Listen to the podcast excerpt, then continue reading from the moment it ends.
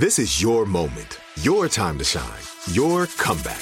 You're ready for the next step in your career and you want an education employers respect. So you're not just going back to school, you're coming back with Purdue Global. Backed by Purdue University, one of the nation's most respected public universities, Purdue Global is built for people who bring their life experience into the online classroom. Purdue Global, Purdue's online university for working adults. Start your comeback today at purdueglobal.edu. From BBC Radio 4, Britain's biggest paranormal podcast is going on a road trip. I thought in that moment, oh my God, we've summoned something from this board. This is Uncanny USA. He says, Somebody's in the house, and I screamed. Listen to Uncanny USA wherever you get your BBC podcasts, if you dare.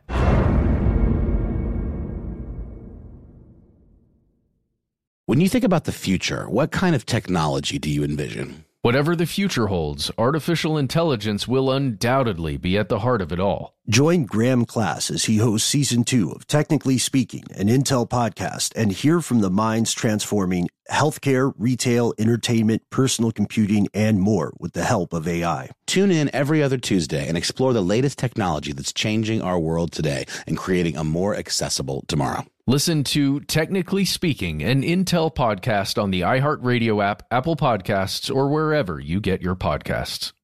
What's up? This your boy Lil Duval, and check out my podcast, Conversations with Unc, on the Black Effect Podcast Network. Each and every Tuesday, Conversations with Unc podcast feature casuals and in-depth talk about ebbs and flows of life and the pursuit of happiness. Unlike my work on stage, I tap into a more serious and sensitive side to give life advice and simply offer words of encouragement, yet remind folks to never forget to laugh. Every Tuesday, listen to Conversations with Unc, hosted by Lil Duval on the Black Effect Podcast Network, iHeartRadio app, or wherever you get your podcasts.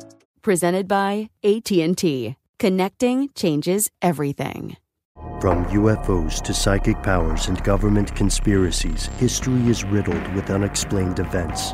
You can turn back now or learn the stuff they don't want you to know.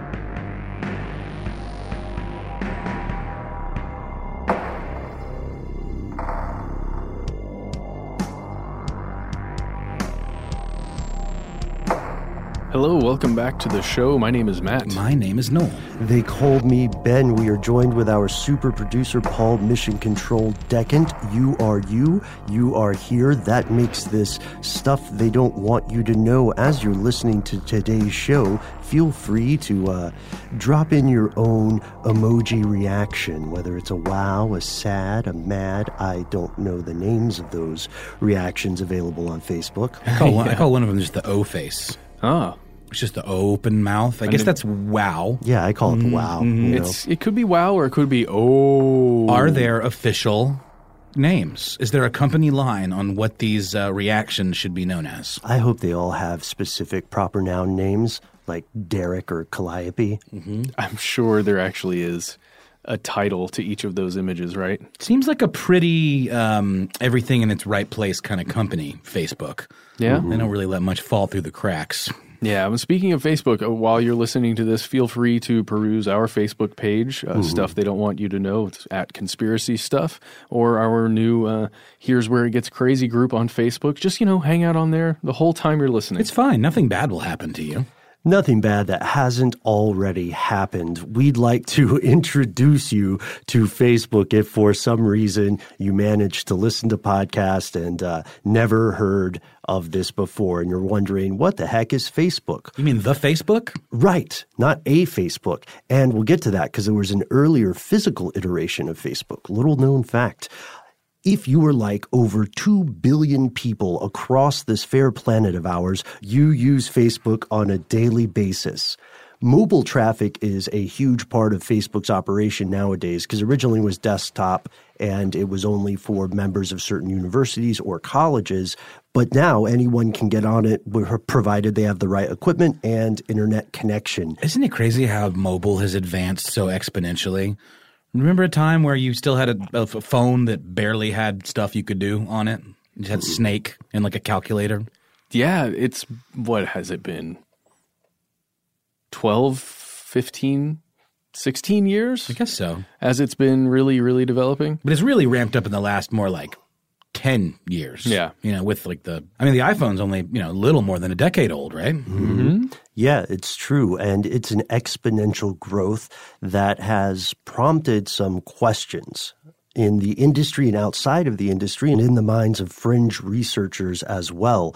Did this stuff grow organically? Was it state supported on some level? The answer to that question, both of those questions is actually yes, but maybe not in a super nefarious way regardless of the origin of this exponential growth, we know that mobile is, as Noel said, huge, and many people would not have predicted it, it's safe to say.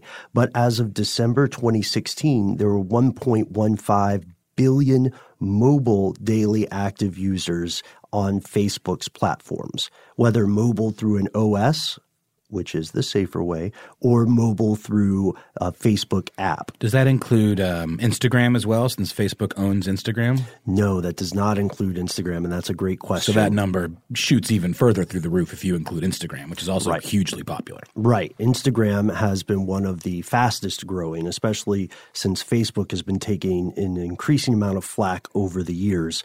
That 1.15 billion number, that was an increase of 23% from December 2015. Holy smokes. And this means, you know, if we read between the lines, that there are a lot of people who do not have a desktop computer or a laptop, have have no intention of buying one, and say, I can just do everything in my digital life on my phone. It's becoming more increasingly more true. I mean, you there's a, many things that we would rely on a laptop or a computer to be able to do that you can totally do on your mobile device. And it's so much more convenient and easy. And you always have it right in front of your eyeballs. Yeah. and you can uh, put your friends on Pokemon Go so that their faces will be introduced, even if they introduce to the system, even if they don't have an online profile or a desire to create one. You can poke your friends. If you're not into Pokemon, you can just poke them. So yeah. so okay, here's here's my big question, and most of you already know this, but you think to yourself, well, Facebook is this massive thing. With all of these people walking around on their phones, looking at their profiles and stuff, it's all free though. I don't have to pay any money to download Facebook. Ah, yes. If you have a service for free that uses ad revenue, you are not the customer. You are the what? The product. Mm. Yep, that's true, folks. You are not the customer of social media. You are the product of social media unless you are paying a monthly fee for it. And even then, if you are paying a monthly fee for something, uh, if it's not social media, if you're paying a monthly fee for your cable company or your internet connection, they're also taking your data. You are more than one revenue stream for them. And for Facebook, this is hugely important. We looked into the advertising revenue right? Where Facebook publicly makes a lot of its money. And mobile advertisement alone represents 88% of all Facebook's ad money from Q3 2017. Uh, quick explanation. If we, in case we're getting a little too inside baseball, in businesses, uh, as you may or may not know, profits and losses and revenue are divided up into four segments per year that are each three months long. They're referred to quarters. And in business speak, in the lands where people say things like wheelhouse and granular and cadence, these quarters are simply referred to as Q1, Q2, Q3, Q4. So this mobile advertising is huge for Facebook. Facebook needs this stuff to happen. And for that to work, they need to have someone looking at ads. They need to have users. That's where you come in. Uh, uh, uh, you might be saying, not me, fellas. Not me, you jabronis, because I don't have a Facebook profile.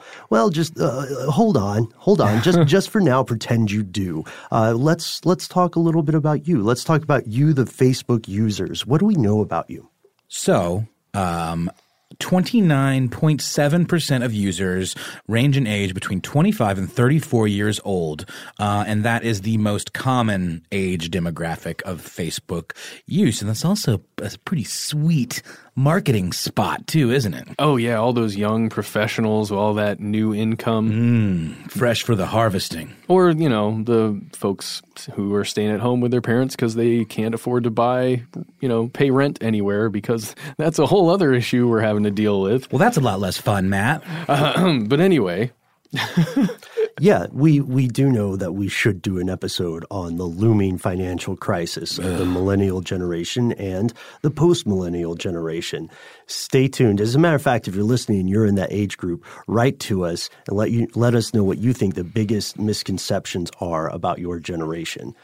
And everybody does want to have some sort of attention or connection on social media, right? That's why it works. You know, you you say something that is a funny one-liner or whatever, and then you check back a few hours later, and you're like, "Wow, 24 people know I exist." Yeah, you know what I mean. Sweet addiction, isn't it? It is, and we do see uh, dopamine spikes both when you check a, a mobile phone, just in general for text messages, and when you look at Instagram or Facebook or Twitter or what have you. So we are going to help you a little bit mm-hmm. with this. It turns out that Facebook users in general are most often on this platform in the middle of the week between 1 to 3 p.m. And they're 18% more likely to engage with whatever is posted. That means throw a like or a comment or a reaction of some sort if it's Thursday and Friday. So if you want a lot of people to see your stuff and talk to you, do it middle of the day on Thursday or Friday. So, what part of the bell curve am I if I'm on it Monday through Friday, 24 7? We're a little bit different in that regard because, in interest of full transparency, we use Facebook for work. That's true. That's what I tell myself anyway. and and there are a lot of people I think uh, who who would say who would be in the same boat and say, well.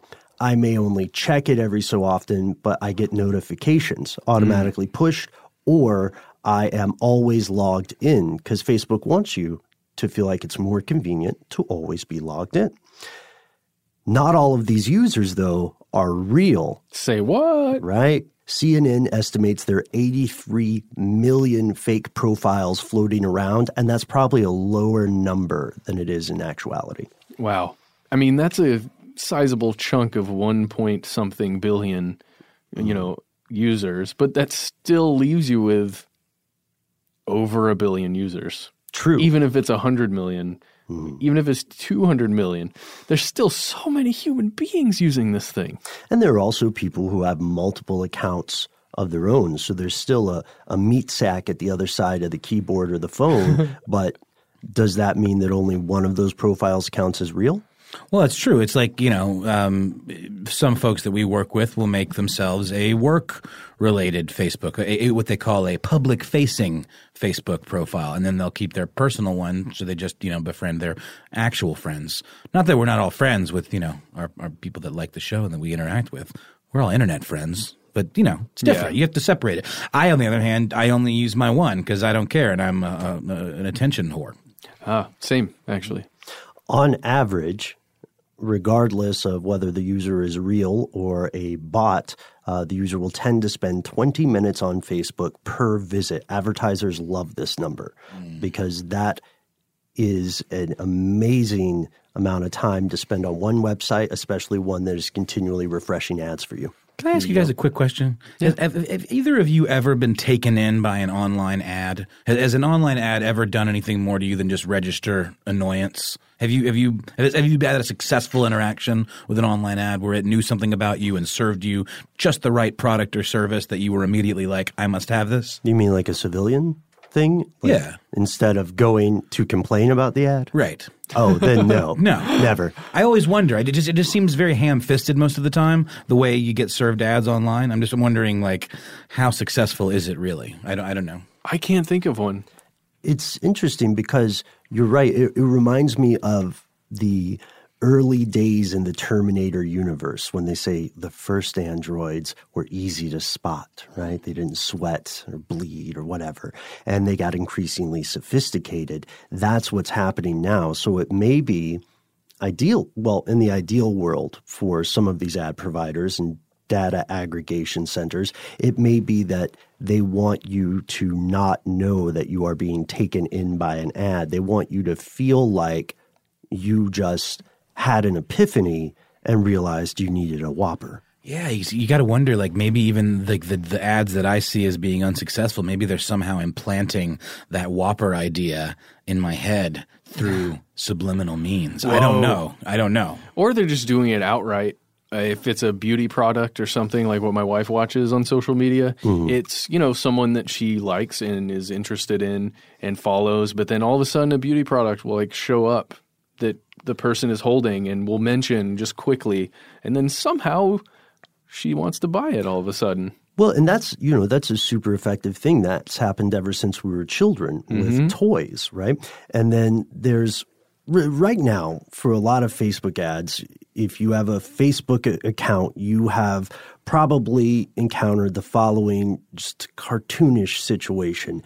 You have, let's say, made a big purchase. You have purchased a new car. And you're like, this is my new Toyota Corolla. And that information bounces around backstage where you can't see. And then, boom, you all of a sudden are inundated with ads for Toyota Corollas. That's silly. and it makes no sense. That's exactly, yeah. but that's what happens. You know, they're like, you know what? This person who just bought a boat for the first time probably wants five more boats. Why not like a boat chamois though, or like a boat trailer? You know, Sure. why not like you know get a little smarter and granular with it? Because you're right. Every time, like, or even if like I've looked at a product on a site and maybe I didn't buy it, maybe this is smart. It, it inundates me with ads for that same product that I almost bought. That I could see being like, well. I guess I I could buy it. I keep getting reminded. Maybe I do need it after all. But the whole boat with a boat thing just seems like a waste of uh, of algorithm. But if 20,000 people ignore it and one person says, you know what? Yes, Is that the ratio? You think? two boats. No, that's way too high. Yeah. it's way less. But uh, we know that regardless of the reaction, people are seeing this, and you don't always have to be on Facebook to see it. On average, those like and share buttons that go across all these websites, they're viewed across 10 million websites daily. Again, estimated, probably a lower end estimation too. Every 60 seconds on Facebook, 510,000 comments are posted, 293,000 statuses are updated, and 136 photos are uploaded, and one in five page views in the US occurs on Facebook. One in five. 20% of every single page view. That is crazy. But how did Facebook get there? How did it start? What what led us to this strange thing? Well, you have to go back to 2004, year of our Lord, February 5th, in fact. It was the brainchild of a man named Mark Zuckerberg. Old Marcus Zuckerberg. he and uh, his roommate, you've all seen the movie. We've all seen the movie. Fantastic movie. It's pretty good. Uh, you, you remember when you first heard there was going to be a Facebook movie, and you're like, "How's Yeah. that going to work?" Yeah. that's going to be dull. I had no idea there was actually compelling stuff Yeah, behind the creation good. of this. Uh, but yes, uh, Zuckerberg and his Harvard roommate Eduardo Saverin they created this website, and it was built after uh, or off of another program he'd already created called FaceMash. All one word. Yep. and um, that one, uh, that one was created in 2003, the year prior to it. So FaceMash was developed by Zuckerberg. He wrote all the software for it. Um, he made a website when he was in his second year of college, and the website was set up as this. It's like a hot or not game. You've seen it before online, uh, at least around that time. There, there was even hotornot.com. com. Uh, that was a thing.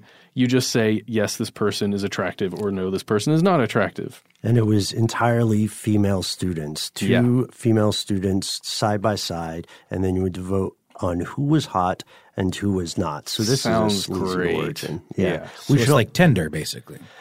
Um, you know, I don't, uh, I, I, I don't participate in online dating apps. I'm That's old smart. school. That's smart. No, but w- was this information stored? Was it? Was there some kind of leaderboard? I thought I remember hearing something about that. Like, was it literally just you do it and it goes away? Hey man, I don't know the ins and outs of face smash. Face smash. All right. they did they did store they did store the data and they also at Harvard at the time they had a physical thing Yes. called a Facebook. And there was more than one. Mm-hmm. And these just had a, a picture of someone, staff, alumni, or current student, and a little blurb of information about them, sort of a who's who kind of thing. And so Facebook, the online platform, was named after this because Zuckerberg thought they would try to digitize it. He's like, look, I could do it better and I could do it in a week. And it turns out he was right. Because mm-hmm. today, Facebook is one of the largest repositories of this sort of information on the planet. And, you know, to your question, I wonder, I, I, I wonder if somewhere deep in his own secret files, completely uh, air gapped, if Mark Zuckerberg is still going through his hot or not. Yeah. And thinking for the world. for the world. Oh, geez. Well, and you know, it's one of those things where when you're creating a Facebook like that, you're gathering information, and one person or a team of people are creating that physical book with that information, right?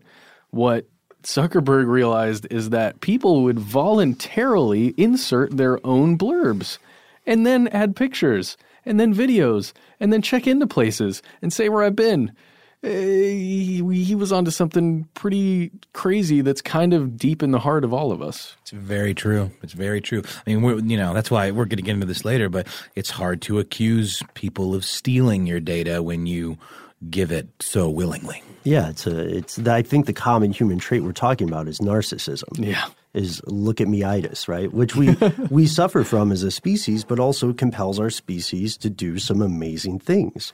And now, what happens? What happens when one company has all of this information at its fingertips? Fast forward way past 2004, but not as far as you would think, and enter Cambridge Analytica.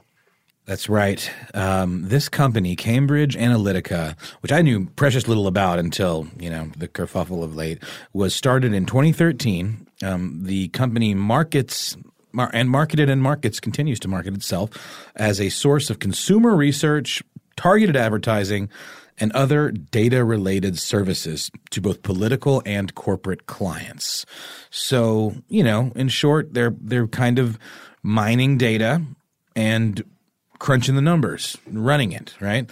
Uh, according to the New York Times, it was launched with $15 million of seed money, backing money, by billionaire Republican donor Robert Mercer and Steve Bannon. Oh, Steve Bannon. That sounds familiar. S- Stevie B. Yes, the advisor for the Trump campaign and later for a time an advisor to the Trump administration, now bitter enemy. Also was the kind of power behind the throne of uh, Breitbart, this yes. um, very divisive right wing um, website. And everything was going along swimmingly until, that is, in March of 2018, when the House of Cards began to tumble and we will sort through the debris when we return from a quick sponsor break. From BBC Radio 4, Britain's biggest paranormal podcast is going on a road trip. I thought in that moment, oh my God, we've summoned something from this board. This is Uncanny USA. He says, Somebody's in the house, and I screamed. Listen to Uncanny USA wherever you get your BBC podcasts. If you dare.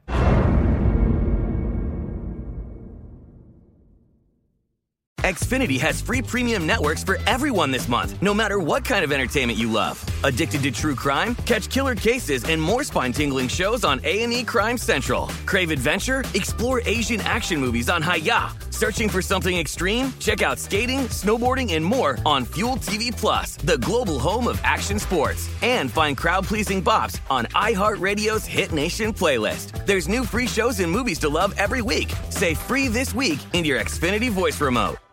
This episode is brought to you by Navy Federal Credit Union. At Navy Federal, it's been the mission to help the military community for over 90 years. And not just help them, but do everything to make sure they not only grow, but flourish. That's why Navy Federal Credit Union has all kinds of great savings and investment options like share certificates with sky high rates. So don't hesitate. Start growing your finances today with a variety of savings and investment options. Navy Federal Credit Union. Our members are the mission. Savings products insured by NCUA. Investment products are not insured, not obligations of Navy Federal and may lose value. The 2024 presidential campaign features two candidates who are very well known to Americans. And yet, there's complexity at every turn. Criminal trials for one of those candidates, young voters who are angry, The Campaign Moment podcast from the Washington Post gives you what matters. I'm Aaron Blake, and I'm covering my 10th election cycle. My colleagues and I have insights that you won't find anywhere else. So follow the campaign moment right now, wherever you're listening.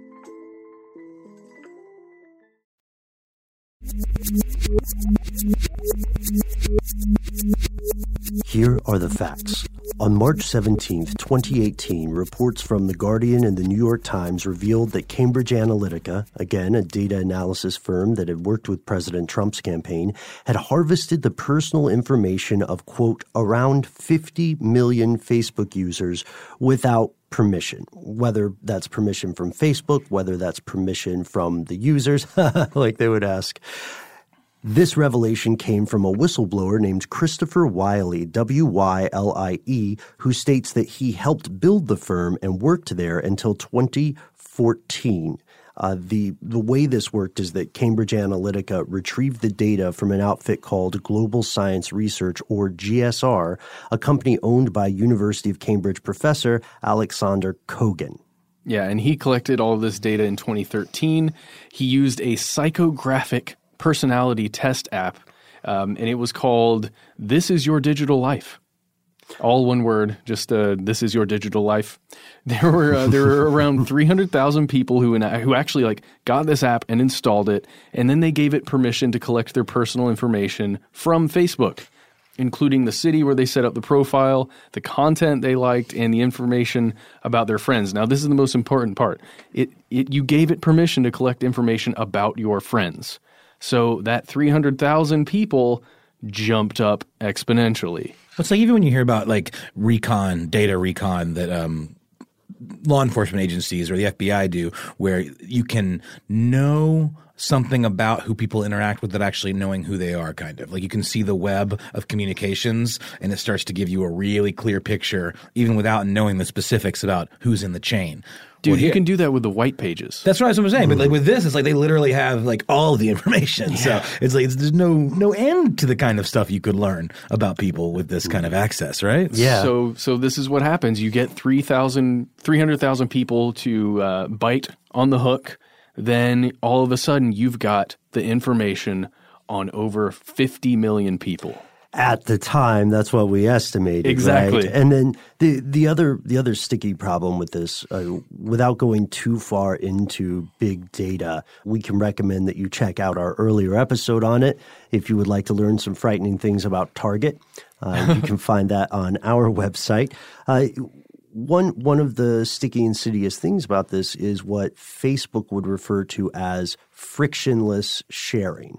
Right? It's a very it's a very fluffy euphemistic phrase for the process that uh, Noel and Matt are describing here. And it does expand. It's like that uh, six degrees of Kevin Bacon game, although using their using their information that they had aggregated, Facebook later found people are uh, more like three and a half degrees separated from each other.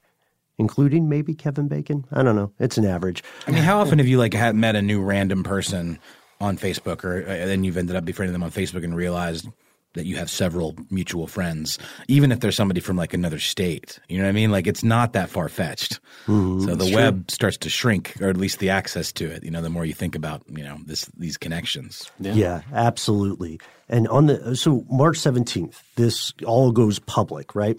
The next day, Facebook bans Cambridge Analytica and they ban uh, its parent company, and then they ban Kogan himself. They also, on the same day, ban Christopher Wylie, the whistleblower. Yeah. On March 19th, Facebook stock plummets, takes a nosedive. On the same day, Congress starts to sniff around. Senator Edward Markey from Massachusetts says, hey, we got to hold some hearings against these Facebook and Cambridge Analytica jokers. I'm paraphrasing.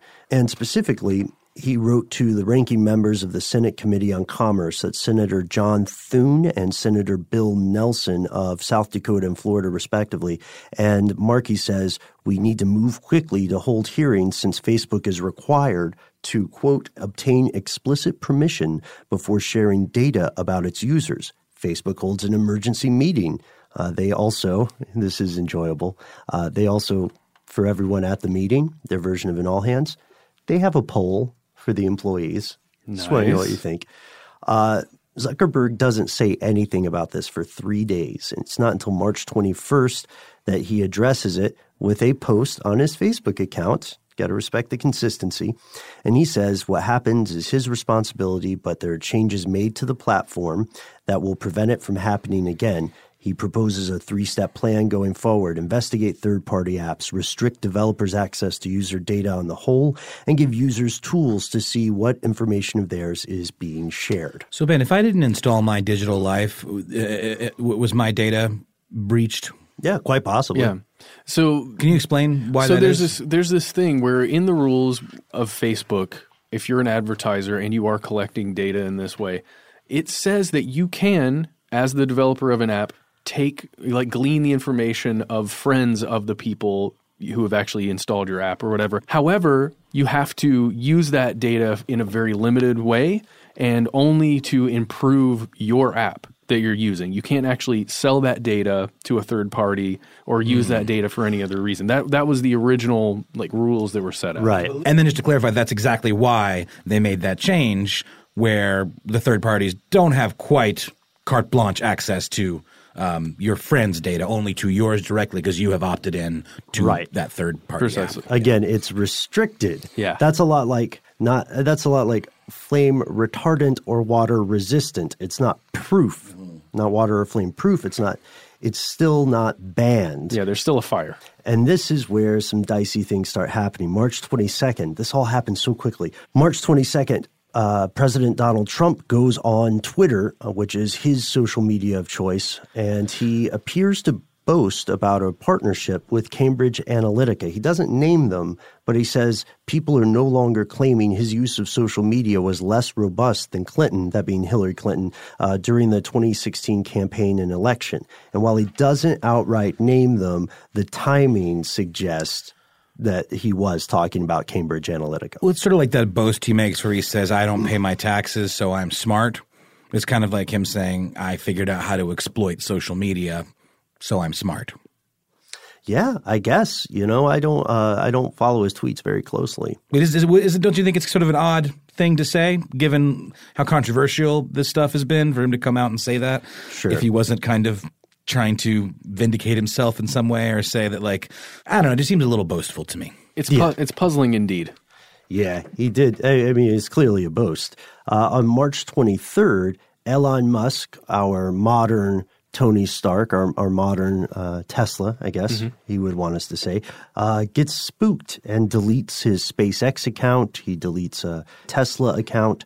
Uh, Zuckerberg is invited on the same day to testify in front of the House of Reps, House of Representatives, many of whom will go on to thoroughly embarrass themselves yeah. uh, with their lack of knowledge regarding social media platforms and technology in general. I saw a really good meme where it was like a screenshot of, of uh, all the people that were quizzing him, and it just had like 50 spyware search bars like stacked up on top of themselves, like in their browser. You know, like those ones that like automatically install and you can't get rid of them. Well, they can't. They just filled their whole screen. Do you think it's Photoshop? Oh yeah, no, oh, it's just, it's, just, just, to be it's worth it. yeah, oh, I think so too. Well, and here's here's the whole other thing that we're not even going to get into too deeply in this episode, mm-hmm. but some of the some of the ways that Cambridge Analytica was using this data included influencing, if not just you know the American president uh, presidential election, mm-hmm. the entire Brexit situation. Yes, that is true. That is true. And this is one of, and they're a UK based company too, Cambridge. Mm-hmm. So this is the primary impetus for officers from Britain's Information Commissioner's Office getting involved. They're a data watchdog group, so they raid the offices at Cambridge Analytica in London. They take their time. They're there yeah. for seven hours. I heard an NPR piece where someone like was able to get their kind of dossier, their their digital, you know, dossier that Cambridge Analytica assembled about them, particularly.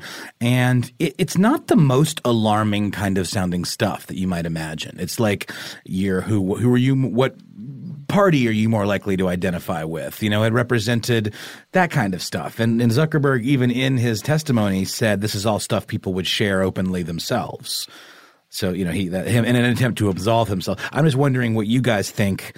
Like how is this different? Like, how, what makes this so different? I want to walk through the rest of the timeline and get to the testimony here because that is a good question. So, the organization, the Information Commissioner's Office, was given the search warrant by the High Court judge to determine whether the group tampered with Brexit, as Matt, as you just brought up. And they are currently still analyzing and considering the evidence, right? On March 25th, Zuckerberg, uh, who has become at this point known as the Zuck in Yeah. a lot of online forums, takes out a full page ad in multiple UK US papers. It's a it's a profound apology, repeats his three step plan.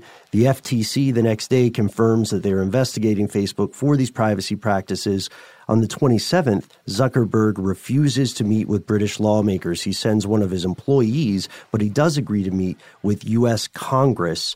And while uh, Britain is investigating this. Wylie, that whistleblower from earlier, tells Parliament that Facebook uses microphones to improve ad targeting, which we have talked about before on this show. Yes. What do you guys think? Do you think that's a real thing? You mean like on your phone? Yeah, yeah, yeah. I've certainly, and we all have, I think, had a situation where we were chatting about something and then got served with an ad about it the next day or later. I mean, I, yeah, I, I think it's highly plausible. I, I'm utterly convinced, even though I've not seen absolute um, like damning evidence. I'm Mhm. convinced.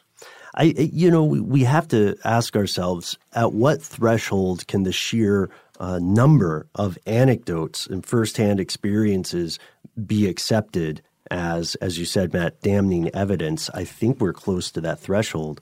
There's there's something we should fast forward to on April 4th. Buried in a blog post about changes Facebook is making to quote clarify its terms of service. You like that? Clarify, Yeah. not correct. Uh, the company casually increases the number of people affected by Cambridge Analytica's efforts from 50 million to 87 million. Okay, just a couple more. yeah, just a few, just a few dollars more. Just al- almost half again. yeah. These are these are individuals that were compromised, right? Yeah, Yeah. yeah, yeah, And they do go out of their way to say people, not profiles, because I think their PR team is working around the clock to humanize Facebook You- and Zuckerberg. Do you think they've culled out like a lot of that? We talked about fake profiles and bots and stuff. I mean, how do we know that number? Like, how many in that number do you think could be fake profiles? And like, I I, I don't know. Do you remember the number of fake profiles from the top, Noel? It was I was high. 83 million. So what if these are all fake? No, they're not all fake. It's just it's a proportion.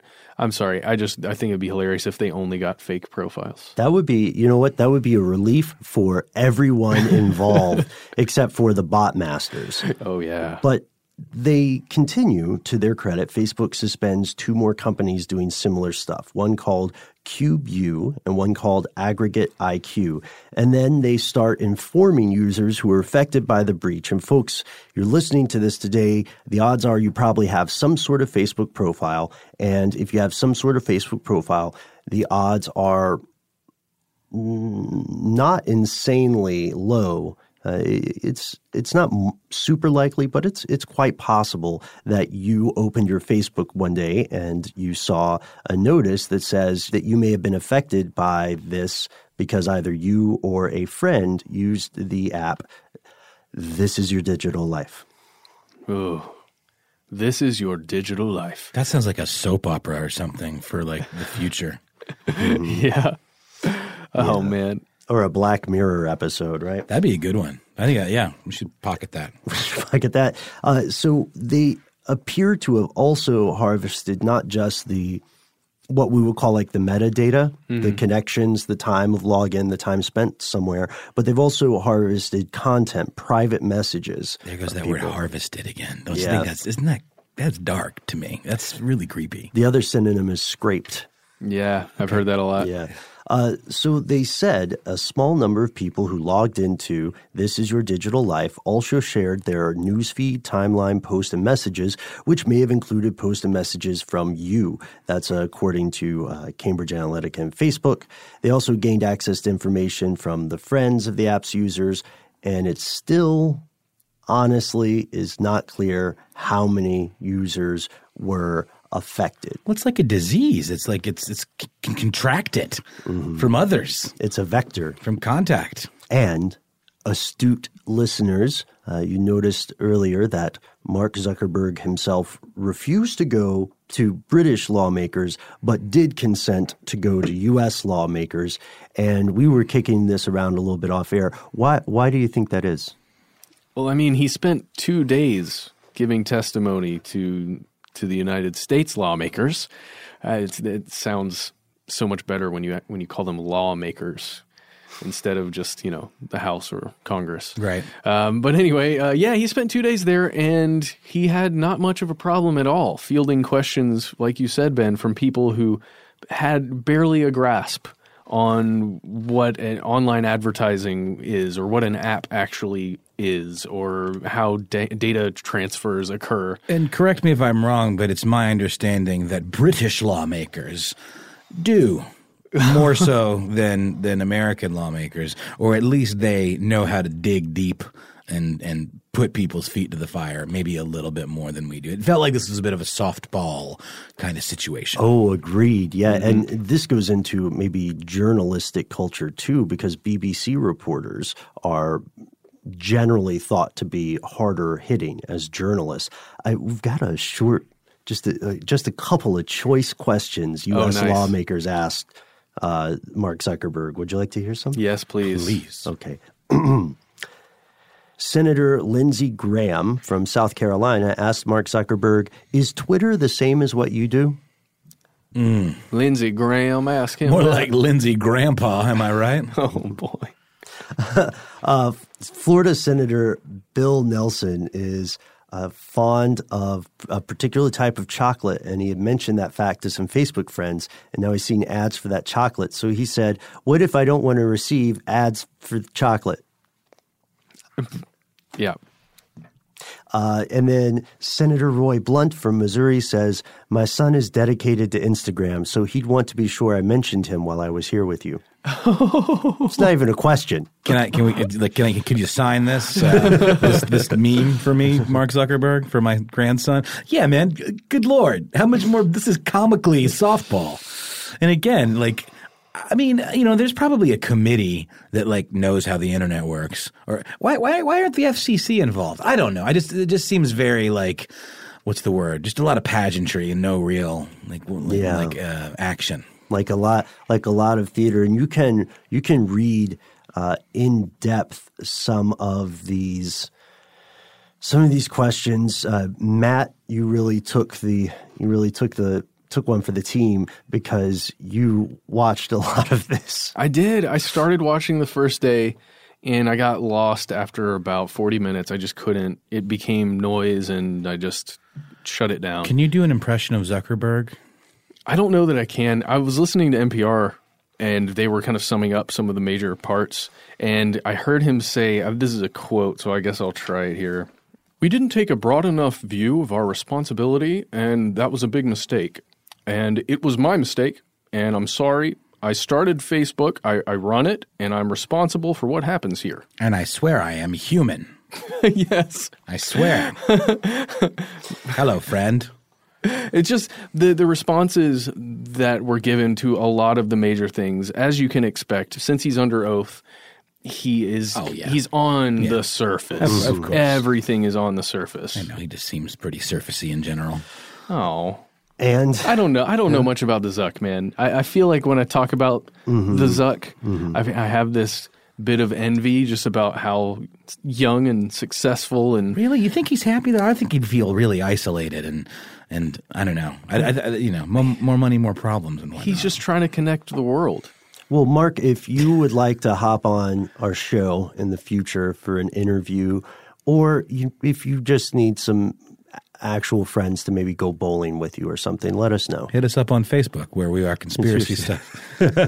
yes, just so. I, I will say one last thing. Yeah, there was one one, even though it's kind of a low blow shot, Senator Dick Durbin at one point mm. of all of a sudden asked Mark Zuckerberg what hotel he was staying at. He's like, "Well, so what what hotel are you staying at while you're here?" Would you be comfortable revealing that information? Yeah, exactly. And you know, Mark of course is like, "No, absolutely not." Because again, all of the information sharing here that we're talking about is voluntary. Yep.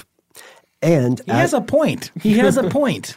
It's an interesting argument because a lot of this is based on the inherent problems of social media, but it's a contract that we all sign on for and we accept the trade off. Mm-hmm. You know? Because surely we all took the uh, time to read the terms uh, of agreement in full. Now, Ben, I would think that's possible, mind you, possible that you you have.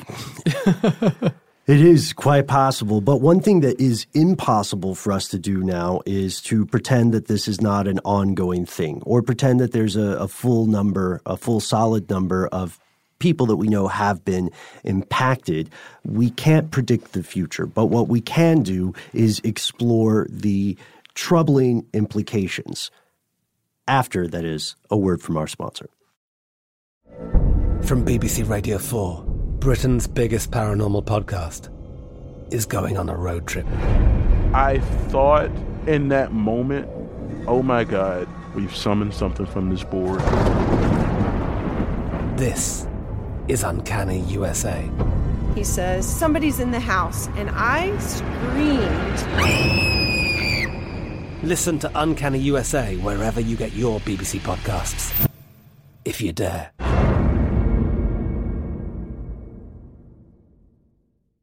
Xfinity has free premium networks for everyone this month, no matter what kind of entertainment you love. Addicted to true crime? Catch killer cases and more spine-tingling shows on A&E Crime Central. Crave adventure? Explore Asian action movies on Hi-YAH. Searching for something extreme? Check out skating, snowboarding, and more on Fuel TV Plus, the global home of action sports. And find crowd-pleasing bops on iHeartRadio's Hit Nation playlist. There's new free shows and movies to love every week. Say free this week in your Xfinity voice remote. This episode is brought to you by Navy Federal Credit Union. At Navy Federal, it's been the mission to help the military community for over 90 years. And not just help them, but do everything to make sure they not only grow, but flourish. That's why Navy Federal Credit Union has all kinds of great savings and investment options like share certificates with sky high rates. So don't hesitate. Start growing your finances today with a variety of savings and investment options. Navy Federal Credit Union. Our members are the mission. Savings products insured by NCUA. Investment products are not insured, not obligations of Navy Federal and may lose value. There's a lot happening these days. But I have just the thing to get you up to speed on what matters without taking too much of your time.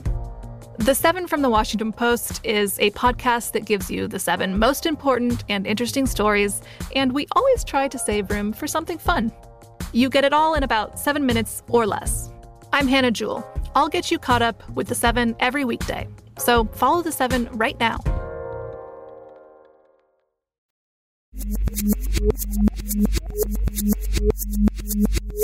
Here's where it gets crazy. This, granted, even though the three of us are hilarious, sounds sounds kind of dry. You Yeah, know what does. I mean? Uh, but that's because we're at the beginning of a much longer story and a much larger revelation. It's a story that's been going on untold silently for, you know, since shortly after Facebook was opened to anyone who wanted to log in. And while those investigations are ongoing, it's safe to say more and more unpleasant discoveries linger on the horizon, waiting to be discovered. One of the first questions is what other operations are occurring? At this point, we don't know. Uh, very few people actually know. Like just just before we hopped in the studio today, a few hours ago, it was revealed that Cambridge Analytica was planning to launch its own cryptocurrency. Yep. They they want to raise money, don't they? They want they want to raise money to pay for the creation of a system to help people store and sell their online personal data to advertisers. Oh, come on. True story called uh, Dragon Coin after a famous gambler in Macau. But I thought we agreed that, like, while in aggregate, on the whole, our data is worth a lot. My data is not worth a lot. Your data is not worth a lot. I couldn't sell my data and have it. Ma- I mean, maybe I'm correct me if I'm wrong. Oh no, they're using the the thing is they were hoping to build a system that would combat the same kind of activities they did. Yeah. The idea being that who knows better how to build a hen house than the fox who got fat Sure. off. Okay. Uh, that's interesting. I, I understand what you're saying. yeah. Almost like a password wallet or something like that, or like a vault that you can keep your stuff under wraps. Which would also be supervised. by Cambridge Analytica Hmm. and their parent company. There's uh, there's this other question, which is, uh, is it that bad? What gives? You know, uh, the the effort for this was overseen by uh, their former CEO, the disgraced chief executive, a guy named Alexander Nix. He was forced out of the company in March of this year because he was caught on tape bragging about his company's approach to political work in other countries across the world, including using shell companies and strategies to entrap opponents. Yeah. They they famously state, and this is Cambridge themselves, that their database contains over 5,000 data points on nearly every American consumer. And if you do some due diligence like Noel did, then you will see that a lot of it seems kind of innocuous. Well, that's what I was talking about earlier. I think I jumped the, the gun a little bit in talking about that NPR piece I heard where a gentleman um, was able to obtain his Cambridge Analytica profile, let's call it. I think I Mhm. said dossier. Um, and he was pretty sure that it wasn't all of it because it certainly wasn't that 5,000 points, mm-hmm. but it was, you know, a, a pretty basic little collection of data points that, yes, you could absolutely glean from just kind of trolling someone's feed, their, their, their page, you know, their wall. All the kind like is this person a Republican or a Democrat? You know, most likely.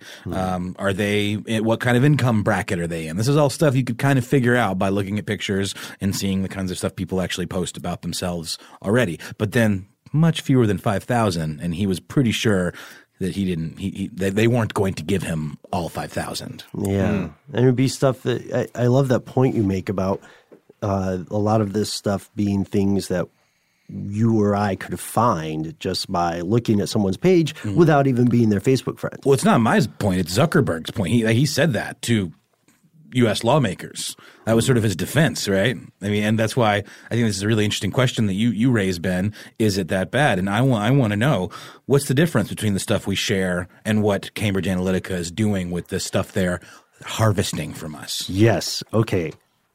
It becomes murky and dangerous when it goes into political influence. So Cambridge Analytica did use this information, this data, to influence elections.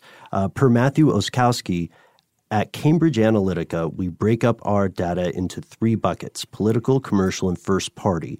We work with several of the main voter file providers, depending on the preference of our clients, to access vote history and voter profiles. And then they couple that with top um, commercial data providers for on a licensing basis. That's stuff like general demographics, geographics, purchase history, interest, and so on. Then they get R&D project data, internal surveys, research, what they call exclusive data relationships, which, as you know, in this kind of conversation, the most uh, blase phrase is usually hiding the strangest things. Uh, and data collection through direct response projects, which is actually asking people what they think.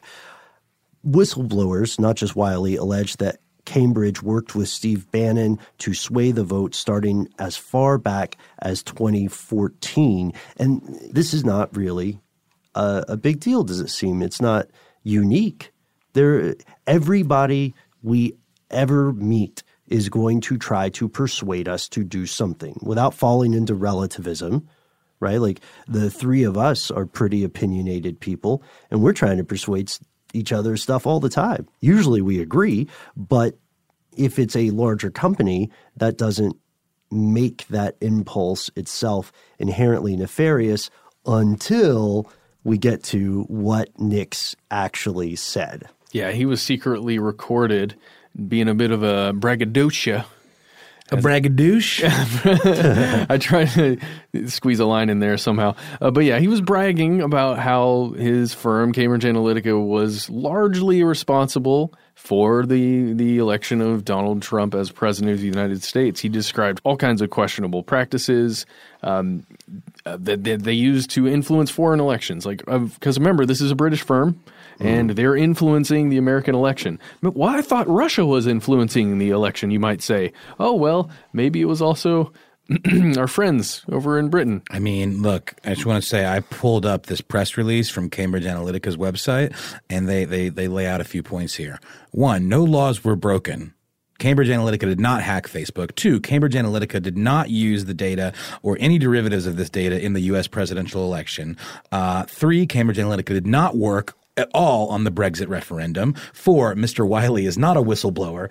It goes on. Well, yeah. well, in this secret recording of Alexander Nix, the former chief executive of Cambridge Analytica, he said that his firm did all the research, analytics, and targeting of voters for Trump's digital and TV campaigns. He was recorded saying that. He also said that he had met, personally met Trump uh, when he was the candidate many times, and that they deployed dirty tricks, including old school espionage stuff like honey traps, setting someone up with a sex worker or prostitute, fake news campaigns, fake bribery scandals operations with ex spies and espionage agents to swing election campaigns.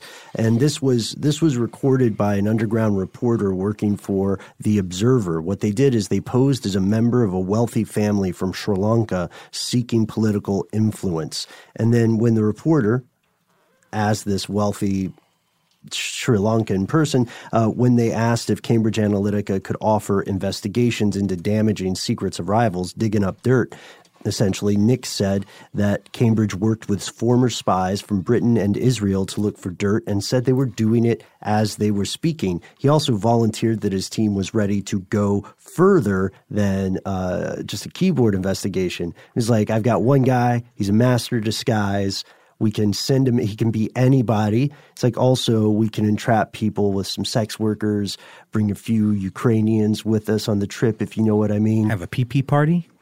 That was the implication. Something something untoward, yes, right? Yes. And uh, then he said that we do uh, he said deep digging is interesting but you know it can be equally effective to just go in and speak to the incumbents and offer them a deal that's too good to be true and make sure that video of it is recorded wow hence the dirty tricks and also okay so according to Wylie the whistleblower uh, he says, quote, we exploited Facebook to harvest millions of people's profiles and built models to exploit what we knew about them and target their inner demons. That was the basis the entire company was built on.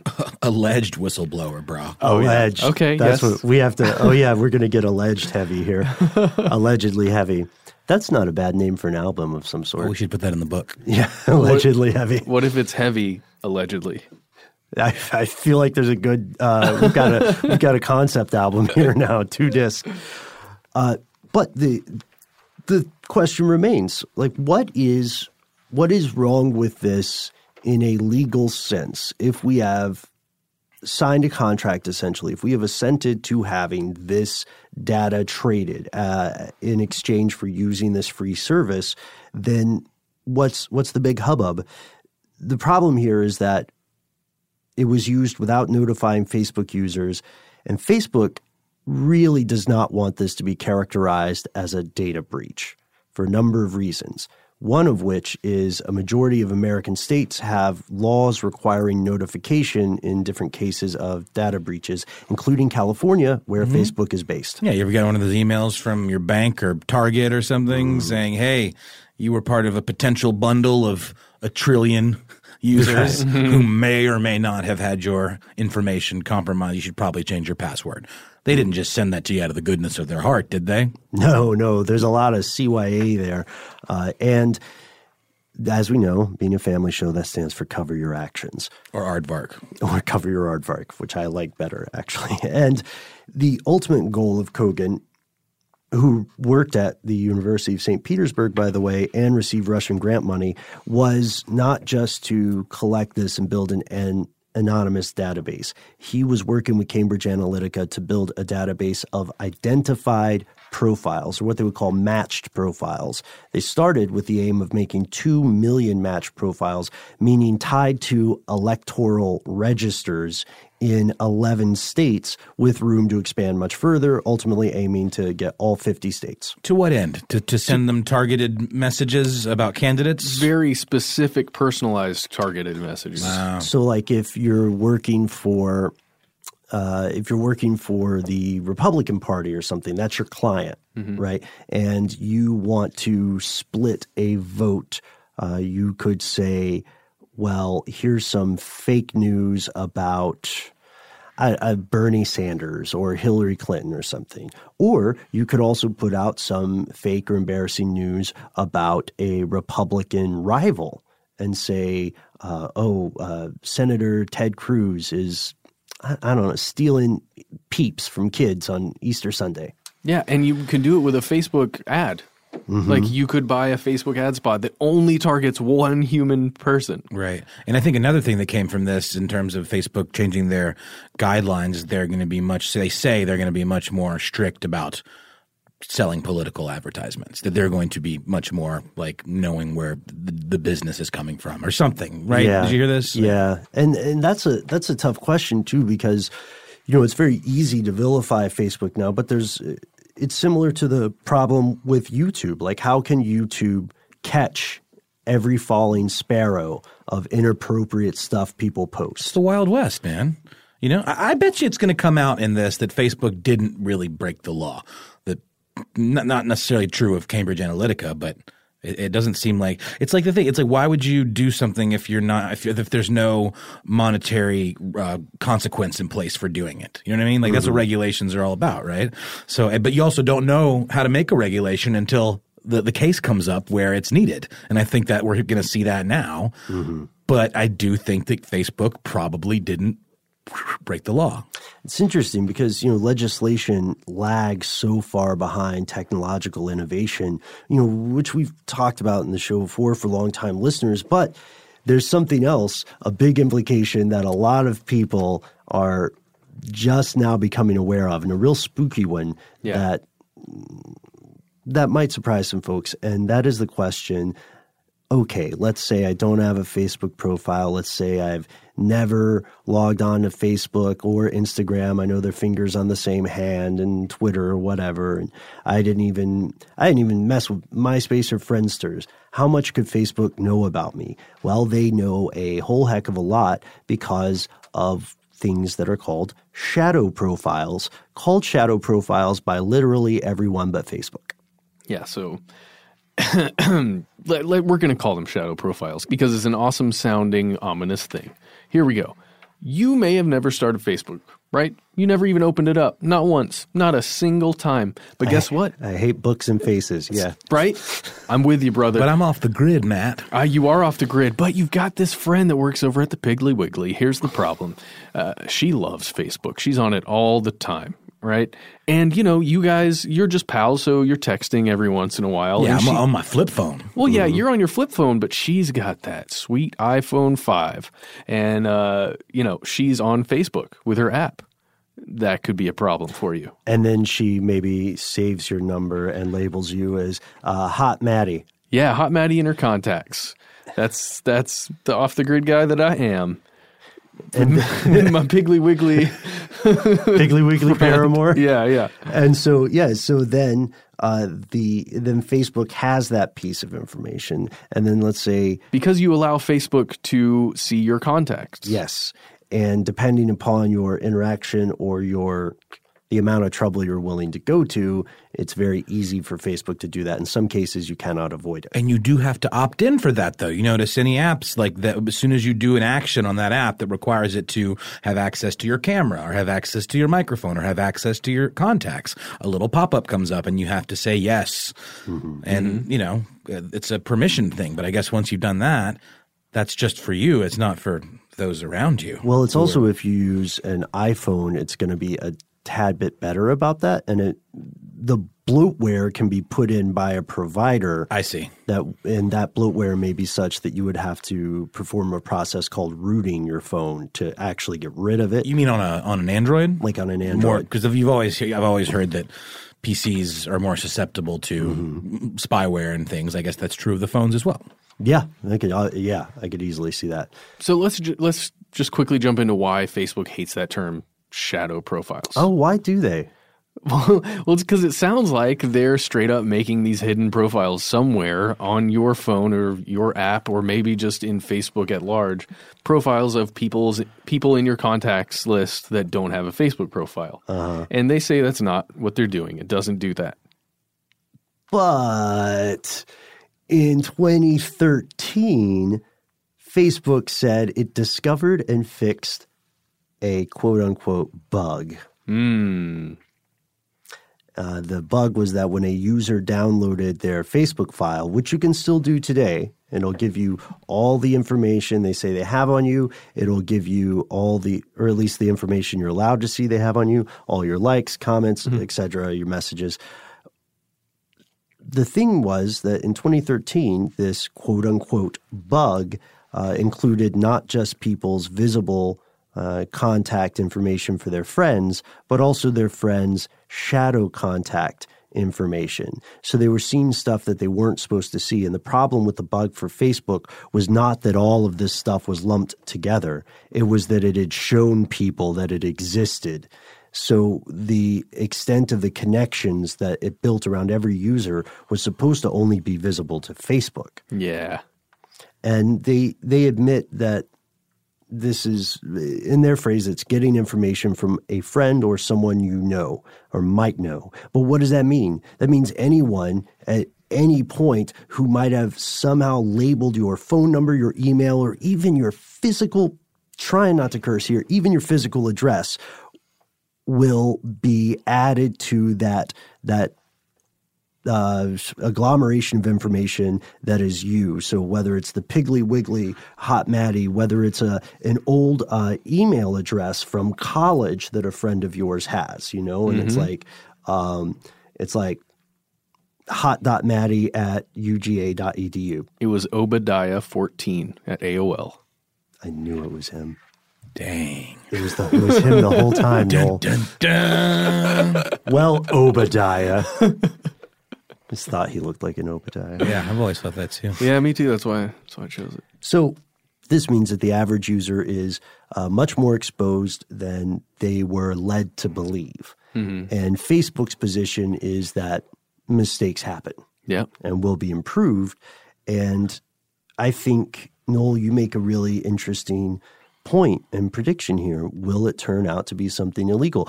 Do laws exist for this sort of situation? It seems like right now not many do. It seems like this is a case that will lead to change. We're already seeing it, but you know, big big changes that mm. tech companies will have to abide by. And it also makes you wonder: is this going to affect user experience uh, in in a way that is unpleasant? Because I, I think it might. Yeah. I think some of the things that we take for granted as, on an open internet or on like an app like Facebook are largely because of the the lack of barriers in some of these kinds of things, and we may find ourselves being inconvenienced because of fallout from the story. Right. Mm. I mean that's a that's a good that's a good point and it's a great perspective to raise because as we know history proves that privacy as a concept is a relatively recent phenomenon. You know, the the idea of privacy as we understand it did not exist in centuries past, and it may well not exist by the end of this century, by the end of uh, by the end of uh, this next decade, start like twenty twenty eight. Yep. Uh, but the other thing is, this is the current lay of the land, folks. The other thing is that as far as Facebook is concerned, none of that information that other people have about you counts as your information. That shadow information. Yeah, it belongs to the people who uploaded it. They're the only ones with any control over it. That's why, for instance, you can remove a tag of yourself on a photograph, right? And this is not shadow stuff. This is public profile stuff. You can remove a tag of yourself in a photograph, but if you want the photograph to be taken down, you have to get the person who put it up to take it down. This is dangerous stuff. And this is why, even though it's not illegal, this is why it could put people in real danger. Yeah, someone who cannot have their identity known. Yeah, like an undercover cop, for instance. Yeah. Or let's say a prosecutor for criminal cases. Anybody in law enforcement. Anybody in law enforcement. Let's say people who have uh, lives working in, uh, well, it's not legal in a lot of the U.S. here, but somebody who's working in the sex trade or yeah. something. And you can find these various stories of people who deleted their Facebook because they were in a profession like this and they got the scariest thing that can happen, which is someone they knew, maybe even someone they like put away in jail or something, pops up on the people you may know list. Ugh. Or, uh, for instance, there was a, there are little things that are just Twilight Zone moments. Like you'll hear stories about someone who works as a receptionist at an office meets somebody for the second time and they call them by their nickname in their second conversation because they popped up on their Facebook list? Or what if you are a therapist and your clients start popping up on each person's Facebook list? This is, I mean, this is dangerous stuff, especially when we're, what we're getting to is, um, regardless of the intent, what we're getting to in action is a violation of confidentiality. It's, Yikes. it's a dangerous thing. But then we have to ask, and I keep going back to the question you asked, Noel, how can governments police international entities like this? Should they even be trying? You know, uh, it seems like the EU is taking this more seriously than the US, but there's pretty compelling evidence that this is not in any way new. We've talked about Alphabet and Google, talked about the CIA and Facebook, Cambridge Analytica.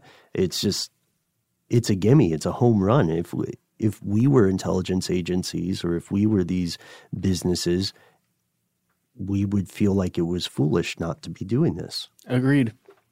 It feels like there needs to be some kind of United Nations style thing just for digital uh, matters, for for international digital matters.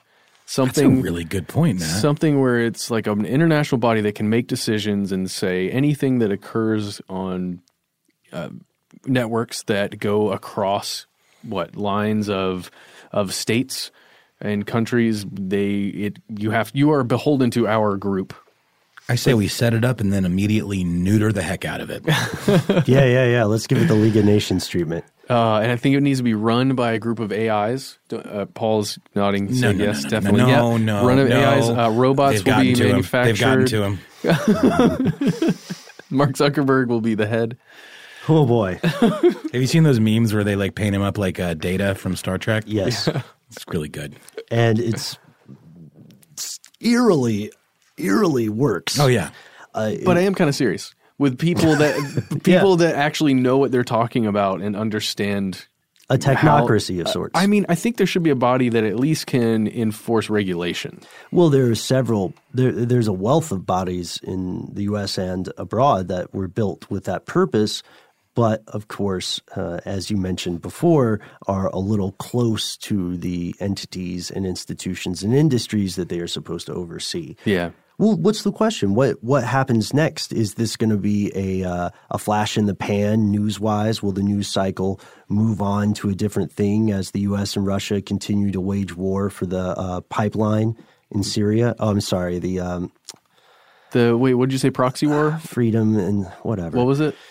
But the uh, but the you know is is this going to stay in the headlines? Will we ever know the full story, the full cast of players, the extent of their involvement? Uh, will it, will anybody at Facebook be charged with a crime? Will anybody at Cambridge Analytica? Did Facebook even commit a crime? You know, yeah. Uh, that that's what I keep going back to. Cynics in the audience would probably say, "No, guys, if you token scapegoats will be proffered up for some public pitchforks and political theater, and then it'll be business as usual." Yeah, man. But uh, that's our show. But for the, today, yeah. and, uh, by the way, yeah. we're on Facebook. Yeah, yeah. If you have any thoughts on Cambridge Analytica and Facebook's use of da- of data and data and however you say that, uh, you know, just write to us. You can find us on Facebook. We are conspiracy stuff. Like really, just find us there. Uh, make sure you put any and all identifying information just directly into the comment nah, box. That's cool. They know. Okay, yeah, um, but just you know, put more, just as much as you possibly a can. A list of your fears, your blood type, um, mm-hmm. things that you worry about when you walk into an elevator full of strangers. You know, we had a funny uh, realization the other day. We were looking at some of our breakdowns of like listenership, and there's a really huge percentage of our listenership that is uh, comes up in the data that we get mm-hmm. as unknown or yeah, something like that. Thirty-six percent. Yeah, and Ben immediately was like, "Well, that's probably because our listeners might be more likely than some other shows to use a VPN." Yeah, we know what you're doing right now with all your encryption and we applaud it. We think it's awesome. A VP of virtual private network, right? Uh, yes. let us know what you think about this. What do you think about this scandal? Would you, for example, would you be okay with it if you received some sort of compensation other than the use of that platform? Like if you got a check every three months or something where they said, hey, great, great job. Here's for being you. Here's for. Yeah. Perfect. Yes. Here's for being you. Here's two dragon coins. Here's two dragon coins uh, and a uh, couple embarrassing pictures of you from middle school. Don't don't thank us. Yeah, we like to thank you. And if you just you just know which side your bed is made. yeah, yeah. And just remember, if you know you stop using our services, we do have these pictures, and they may or may not end up in the hands of your enemies. It'd be a shame if your enemies found out about your your, your headgear, your, your brace face. So do you click like, angry, or wow? Or what was it? O face? Yeah, O face. I don't know. I, I do the heart. Yeah, that's my favorite. I like the heart. So let us know. Thank you so much, as always, for tuning in. Stay tuned as we return with more strange, unusual, fascinating, and at times terrifying stuff they don't want you to know. In the meantime, you can, as we have said, multiple times in this podcast. Uh, you can find us on Facebook, but hey, we're also on Instagram, which is uh, different, Facebook. right? Uh, we're also on Twitter. Uh, you can find every episode we've ever done on our website, stufftheydon'twantyoutoKnow.com. You can also call us directly should the spirit so move you. We are 1833 STDWYTK. You got it. Nailed it. That's correct. We're not going to give you the numbers. You can figure it out. It's a fun little puzzle. Just do it. If you want, you can write us some snail mail too. That's on our website somewhere, right? Sure. We, just, we probably shouldn't read that over the air. It's fine. You can look it up. The Yeah. How Stuff Works offices at Ponce City Market in Atlanta, Georgia. That's right. where we live. Come find us. We'll we'll just be hanging out. Uh, Paul will greet you at the door. Um, he'll probably help you get a beverage. Um, I will assist. You know, I can do some laundry for you while you're here. Whatever you need. I'll give you a nice shoulder rub. I will do a slow clap. Okay. Cool. or you know, don't come to our office. And if you don't want any of that, which God knows you should not, you can write to us. We are Conspiracy at howstuffworks.com.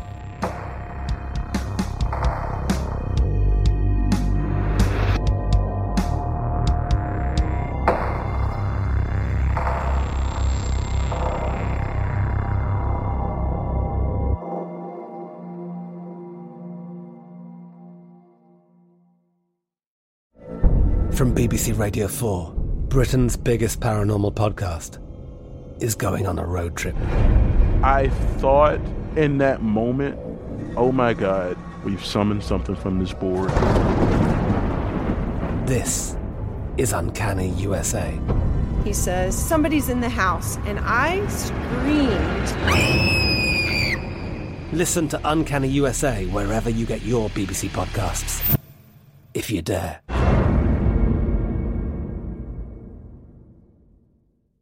Xfinity has free premium networks for everyone this month, no matter what kind of entertainment you love. Addicted to true crime? Catch killer cases and more spine-tingling shows on A&E Crime Central. Crave adventure? Explore Asian action movies on Hi-YAH. Searching for something extreme? Check out skating, snowboarding, and more on Fuel TV Plus, the global home of action sports. And find crowd-pleasing bops on iHeartRadio's Hit Nation playlist. There's new free shows and movies to love every week. Say free this week in your Xfinity voice remote.